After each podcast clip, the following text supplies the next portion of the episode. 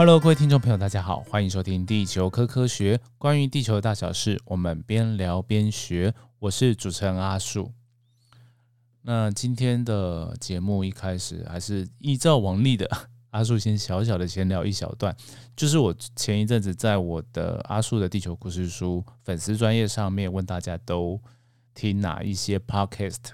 哦。那里面大概只有不会冷最给力的说 地球科科学，但我也相信，因为我们之前有聊过，就是不会冷他本身好像，我记得他跟我说他没有听太多 podcast 啦，就算比较少。然后，但是我的节目他都会听，对，然后也会跟我呃分享啊，然后回馈我一些，所以我相信他真的是听我的听最多了哦。那其他人的话，我就发现，哎，大家我不确定大家是不是没有听，但是大家都会推荐给我很多不同的。呃，节目，然后我那时候就是，朋友说我大家都听台通，就是台湾通勤第一品牌，然后还有听呃哇塞心理学，然后里面还有就是法克心法聊天室跟影剧组，就是黄志豪律师的部分，我是个人非常的喜欢听呐，对，有从这边也可以学到好多那个法律上的观点或见解，我觉得蛮好的，而且他的见解也不是一般。的，就是怎么讲，有时候有点逆风，或者是说他真的就是把实物上的一些困难都跟大家讲，啊，那我觉得就是比较可以去能够更理解说哦，法律上面跟呃人们一些误解的困境，不会跟着大家，不会说是去跟着大家讲说恐龙法官、恐龙法官这样的，真的要理解之后哦，才会知道说哦，什么的判决是。比较不合理的，那什么是背后可能有原因？我们要去看多一点判决书之类的哦，从这边去学到。然后最近还都就是看了大家的推荐，然后听了一些啊，我特别有印象就是《时间的女儿》啊，这个我觉得蛮有趣的，他讲历史的故事。然后我觉得那个黑手这个主持人呢，他是蛮厉害的，就是他的讲话一样也是有练练那个。怎么讲？有设计过哦，他念起来就是哦很有故事性的哦，在讲。那我猜他是有写稿啦，对，才会这么的顺，或者是有经过一些剪辑，把一些很 闲聊的罪字去拿掉。因为他前面就是有时候呃，黑泽也会在节目上聊天。啊，他聊天的时候的感觉就跟在讲整个故事的感觉的顺畅度啊，然后会有一点点的差异，虽然没有差很大。对我觉得他蛮厉害，本来就很会讲，但是还可以听得出来说，呃，因为要很长的念完一段故事，我觉得很容易忘记啊，忘记自己要讲什么，所以应该稍微有写一些大纲稿这样子。对，我觉得他讲的蛮好的。那之后可能会稍微，我不确定会不会学。对，就是。像我很习惯就是像这样聊天式的节目了，对。那但是有时候如果诶要跟大家讲比较难的东西的时候就可以，对。那轻松一点就还是维持现在的这个样子。好，那好，那今天我们的主题就是在讲一些关于地震的迷思啊。对，现在来进入主题了。那讲呃迷思这个概念其实是。我本来是想要讲海啸，但我觉得，哎，那不然我们连地震的一些盘点好了，而且跟大家讲一下，就是其实迷思 在科学教育上，科教领域啊，有一个很专业的一些定义啊，啊，但是今天我在这边就没有要讲那么这么复杂这么深，呃，我简单的举一些例子哦，什么叫做迷思啊？就是我我这边今天会讲的这个感觉就是。平常可能大家会道听途说，或者是听到一些似是而非的东西，让你觉得好像是真的，哦，但是实际上它是假的，就这样。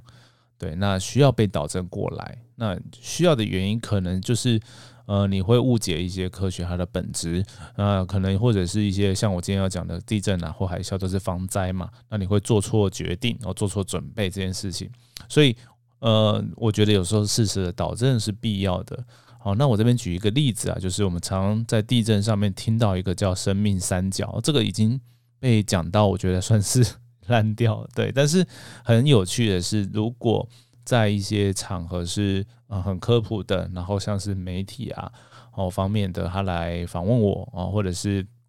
呃做一些演讲的时候哦，一些提问都多少会提到这个“生命三角”哦，不管在我记得印象中，我最近像广播啦，或者是呃，上电视节目啊，都会有时机会讲到这个东西。好，那这个生命三角啊，当然就是错，就是一个错误的概念嘛。因为就是有一些呃，像我记得是一个美国消防员啊，那就是提出来说，呃，在一些呃房子里面有一些三角形地带，通常都是在比较坚固的呃家具啊、冰箱啊哈之类的柜子啊旁边啊。哦，哦它是跟墙壁，它如果倒下来，然后靠在墙壁上，它形成一个三角地带。靠着的时候，你躲到那个下面就不会有事，然后就不会有东西再砸下来，要砸到就是会被挡住。那其实这概念根本就跟你躲到桌子下一样，对，就是一样，就是有个东西掩护嘛。但是呢，其实生命三角这个有一个很大的问题，就是你是靠着另外一个就是已经倾倒或者是会倾倒的东西哦当掩护，但是这很危险，因为。你不知道那个倾倒啊，那家具的坚固度是不是足够？那第二个，你也不知道它是会往哪边倒，那地震是怎么怎么个摇法？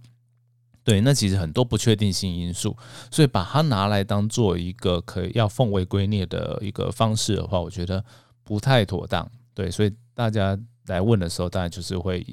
不断的澄清呐，那不管在一些，我记得像气象局的科普，或者是呃消防署的科普，当然都会有一些澄清的文章啊，或者是贴文啊，脸书贴文都常常会看到，所以应该大家都会比较能够理解这个是一个迷思概念啊。那怎么样叫不是呢？譬如说，有时候是我觉得，呃，就是。像话没讲完，那个就不算。譬如说，我我们要讲说，如果躲到桌下啊，它到底是不是哦？因为地震来的时候不一定有桌子让你躲嘛，所以躲到桌下哦，可能有人认为它是一个迷失，就一定要找张桌子躲哦。但是这其实话没讲完，应该是说有桌子躲的话就去躲，哎，这个就会是一句对的话哦。那但是它的更大的原则、更大的框架就是趴下也助稳护嘛，就是保护头部这件事情。好，所以。躲桌下这件事情，如果他说是一个迷思，可能就还不算。我觉得就是，如果你断章取义，它当然会变一个迷思，就是地震的迷思。但实际上，应该大部分的情境下都不会这么的断章取义啦。好，所以这个我大概就给大家举个例子哦，当做一个定义的概念。然后我可以再另外多举一些。其实我在呃录音之前，我在那个正式的。呃，粉丝专业上面哦，破文调查哦，大家有听过的一些什么迷思之类的。好，那这边看到的就是我自己就举个例子啊，就是我们之前有写过的文章啊，我也会放在资讯栏哦。就是地震规模其实没有瑞士规模哈，不要讲地震规模，因为地震规模有很多种啊。如果你要讲强调瑞士地震规模的话，它不会有到九点零这么大啊。其实。瑞士地震规模，它到了七点多就七点零哈以上，没多久哦就会达到一个饱和的状态，因为它计算的方式的问题哦，这我们在文章里会写到。那所以哦，我们会用别的方式来描述更大的地震规模，譬如说地震局规模，它就可以超过呃九点零，甚至没有上限。好，所以比较大的地震规模就会用另外一个东西来描述。好，那但是因为早期啊。哦，就很多课本或者是大家学到的都是地瑞士地震规模，就觉得说这是唯一 指明哦，唯一证明认证哦，要加了瑞士它才算是正确的地震规模啊，不然就会跟震度搞混哦，这就是一个已经有点矫枉过正的呃结果，或者是他在中间不知道发生什么事情，就产生这样的迷失概念，所以就会。对，就是规模就不一定要加瑞士，你要除非你知道它是真的用瑞士地震规模的算法算哦，或者是气象局平常在发布的报告确实都以呃瑞士地震规模为主。哦，那当遇到比较大的像呃日本三一地震的那种大小，它就不会是用瑞士地震规模的方式来算。好，简单来说就是这样。所以这个这个算是小事啊，就是在呃你不理解，就是只是。怎么讲就是不知道而已，然后或者是跟科学家对话会有一些问题而已哦，在日常生活中好像还好，哦，它跟刚刚讲的生命三角当然就没那么大啊，但是有机会我们还是要稍微跟大家导正一下啦，对。然后另外一个就是有有一点比较大一点点的迷思哦，就是小地震如果比较多的话就不会有大地震啊，这句话就就它就是有有点像是断章取义哦，我刚刚讲的，但是呢，它因为很容易就断章取义哦，很容易就会被误解，所以它已经变成到一个迷失的阶段了。哦，那真正的哦小地震多哦，会不会有大地震？这个就是你在很特定的情况下可能会对的东西哦，比如说在特定的断层。哦哈，然后那个断层又刚好，它有时候会发生小地震，有时候会发生大地震，哦的情况，那它可能小地震可以帮它释放一些能量，去延后哦它在大地震再现的一个机会，因为它能量在其他地方被释放掉了，哦，然后就不会，呃，就是累积这个大地震能量就会比较久一点点，但是啊，这个通常都是要差很多的。呃，数量级哦才会达到的效果啊，大部分情况是很难呐，是不会的哦，所以都会跟大家说，哎，这个是一个迷思哦，不要说因为啊最近可能多发发生了几几十个哦几百个小地震，你就觉得那边不会有大地震的前世。假如那个地方曾经我发生过大地震，以后就是会发生大地震，就是这样。对，那不会因为小地震多就不会，因为举个呃，就是如果我们理解地震。规模哦的概念的话，规模差一和能量可是差十三十几倍，三十二倍哦。对，那规模差二就是到一千倍了哦。对，所以你要多少颗才能够抵 一个大的地震？对，那就是非常大的数量级差异了。所以呢，从这边我们就可以跟大家大概就盘点了这些迷思哦，就是比较常见的跟地震有关的啦。然后有网友好像有留言哦，是提到说，就是震度哦，有没有十级这个震度？哦，那当然，如果你说这个是台湾的官方哈地震中那个气象局地震测报中心发布的啊，当然就不会有十级，因为我们最大就到七级嘛，然后顶多现在加了五弱五强，六弱六强，好，但是你说地震规呃地震的这边，我们就说台北有震度十级啊，这些。不扣零因为我们就不是使用这一套规则，但是实际上呢，有什么像麦卡利震度计，它就是有分啊，我记得好像到十二级哦，所以就是不同地方使用的会不太一样哦，大家就可能要仔细去看一下哦。那这个我是比较少看到，但是既然有网友提出来，那我就在节目上跟大家聊一下。那等一下呢，我们再继续来聊关于海啸的迷思啊。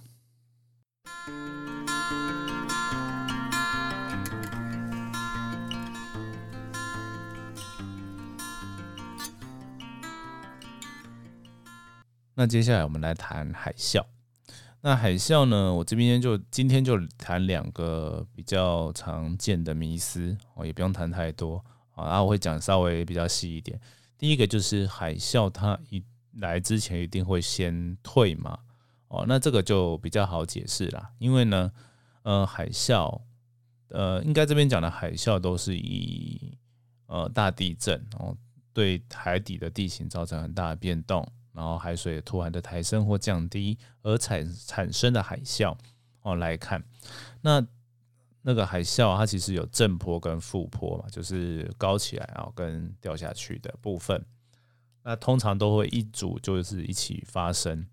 然后到达岸边呢，其实就会有差异哦。有些地方是正坡正的方向，就是先高的来哦，它就其实就不会退去哦。那呃，有些地方是呃下下的比较多哦，往下的为主。那它如果那个那个呃负坡哦，就是往下的坡呢，它靠近岸边的时候，它当然就比较容易把海水先带走，因为它是先往下的，然后之后再往上哦。那所以就是这很基本，就是大家可以回想到呃，国中理化或高中物理哦，产生一个。呃，譬如说，想象一个正弦坡的哦，它其实就是一个海啸坡的坡面哦的这样的话，就可以比较容易想象到了啊。那真的总总归一句结论就是，哎，它没有一定会先退。好，但是当然反过来说啊，它如果一定已经退很远的话，它当然就会是一个大海啸的前兆。然后后面下一个呃正坡要来的时候，就会是特别大的哦，因为海水被它吸过去了。那呃，如果是正坡直接到海正正正不是地震的正正向的那个坡呢，它直接到达岸边哦，来侵袭的话，它当然就是水会很很高，下一下子高起来很多。那前一阵子我跟那个不会人有到哦泛科学的 podcast 哦哦，那上面有去聊啊，他的形容我就觉得很贴切，就是像一个无止境的涨潮，然后涨超快，哦，那就会是嗯海啸的一个样貌。好，那这个就是第一个哦，迷思。那第二个也是它哦，在这这前一阵子这一次那个东家哦那边发生的海啸嘛，那大家就会有讲说。前以前都会台风来都会讲护国神神山哦，现在就是护国神海沟哦，神海盆哦，什么话哥的哦，但其实啊，那个台湾东部常常过去有一个比较算是迷失的论述，就是说因为哦海底的地形哦一下子从很浅就跳到很深哦，这种陡降的地形呢，它会导致哦海啸波来的时候哦就会被。消散或者是不易长高，甚至还有说法是说，哎，它会比较反弹回去，哦，就像是就是那个神坡遇到墙，我们做弄做实验嘛，啊，神坡遇到墙壁，整个被反弹回来那样子，哦，但事实上哦，那个海啸坡不是这样作用的。那之前就是呃，不会人有跟我都有分享过，然后我自己在脸书在过年前之后，哦，过年前的时候呢，也。有写过这个一篇贴文呐，啊，当然呢，还是很多，也没有到很多了。我的我的脸书这边还好哦，但是多少就是有些人哦会，嗯，比较坚持哦过去既定的想法，就不会说比较难接受这个，呃，他可能后来才听到这个想法。好，那这个，嗯。贴文上面我就讲啊，我举了一个网络上看到的呃实验，我的呃演示啦，演示实验哦，他不是真的做实验哦，不是要发配合做实验，是演示给大家看的那种科普实验哦，在这边要跟大家强调。然后我会把我那个 po 文的那个连接哦放在资讯栏，那一样哦，这个影片哦，它在我的贴文里面有附原始影片来源那大家可以去看一下。那在这里面，我就截了几张图，好，那或者是告诉大家说，其实啊，这个海啸它在靠近这岸边的时候啊，如果不管有没有那个是陡降或者是陡升，哎，就是海底地形，不管是陡降，呃，陡降就突然变得很深，或者是慢慢缓缓的哦变深哦，有个斜坡的情况哈，有个缓坡的情况，一样哦，在模拟的情况下，这个海啸一样都会涨起来哦。都一样会整个呃长很高，好，大概是这样。那实验室这个，有的人就会说，哎，这实验室的这个尺度，这样怎么可以对到大自然？吼，那我本人 在下就是以前做那个沙箱模型呢，就是物理实验。好，那嗯，我觉得我看这个演示的模型，它其实大部分的尺度效应都有考虑到。比如说，我们常常会说海啸坡，它是一个潜水坡。所谓的潜水坡，是说它整个坡长之于它的深度，哦，是相去不远，可能是可能考不好坡长还比较大。也就是说，它整个坡是可以影响到海底部的，我们会叫它潜水坡。哦，那深水坡的话，就是说，哎，你的坡长很小，可能比如说，呃，几十公尺，但是海水有大概。三呃两三千公尺，三四千公尺这么深，根本不会影响到上面，所以它就会是叫深水坡。所以它在模拟的情况下，就我们在实验室像用看起来像用造浪机去造的这种呃水盆里面的哦这个浪哦，它其实已经呃在尺度上是海，在这个水盆的环境里面，它算是一个海啸了哦。这边跟大家特别说明一下，所以呢这个。那在实验室的这模拟的海啸就可以看到，说就是不管有没有，它是垂直的岸边，它其实都一样哦。垂直的海底地形一样都会长起来哦。那就就不会冷。我记得他跟我分享的那个，在在计算这个这件事情的，就是海啸在靠近岸边会长高这公式里面呢，也一样哦。就是它没有坡度这件事情，那就是只有 h one 跟 h two 就是。H one 就是嗯深水区啊的的深度，然后 H two 就是诶靠最靠近岸边的时候，它缩减了多少？这个差异越越大的时候，哦海啸它会长高的这个效应就会越大。那坡度可能也会有，但是它的贡献可能小非常多。哦，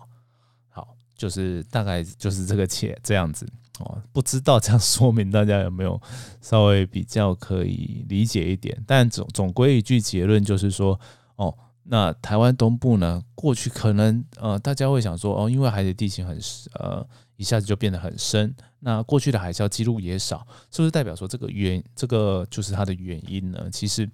这个还很难说，因为呃在呃东部呢，其实我们没有海啸记录，是因为哦呃开发人类就是到那边开发的晚哦。那在呃史前人类，其实我们不知道到底有没有呃办法留下记录，那有可能就是嗯，就之前像不会人我们在解那个范科泛泛泛科学的节目上面哦，就讲到说，其实有可能在一个海边的聚落，它整个被海啸带走的话，是不会有记录的，那也不会有人知道发生什么事情的，就是非常有可能的，尤其是远地的海啸，因为呃没有地震嘛，你就不会去想说去注意。呃，有是其他的什么异常哦，那就不会发现。然后整个被带呃海啸带走的话，哦，那可能都没有办法发现。而且啊，在其实呃，根据一些研究啊，就是呃琉球那边的八重山地震哈，曾曾经有发生过大海啸。那这海啸呢，如果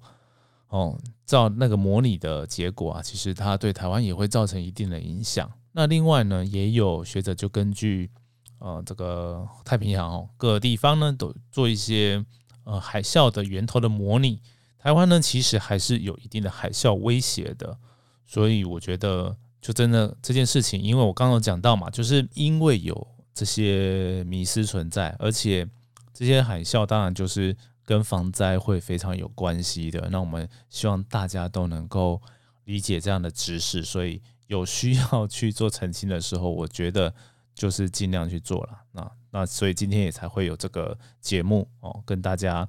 呃理清一下这些观念呢。好，嗯，这个 应该蛮多的这些 呃关于地球科学啦，或者是地震啊、海啸啊这些迷失的。那如果啊有一些大家可能觉得蛮重要的，然后呃过去可能也没提过，或者是你们根本不知道它是不是迷失，觉得你听过，然后。又很少听到，然后或者是怎么样的，你就觉得有任何哦有想法的都可以来呃跟我说哦，不管是从阿叔的地球科师书粉丝专业，或者是从正式那些你想知道的正式粉丝专业来呃私讯我们哦，我或许哦里面真的就藏着一些我觉得蛮重要的迷思哦，说不定会有好，那就希望大家有机会呢就来这边跟我多互动回馈一下哈。就这样，那今天的节目呢，就到这边，我们就下次见喽，拜拜。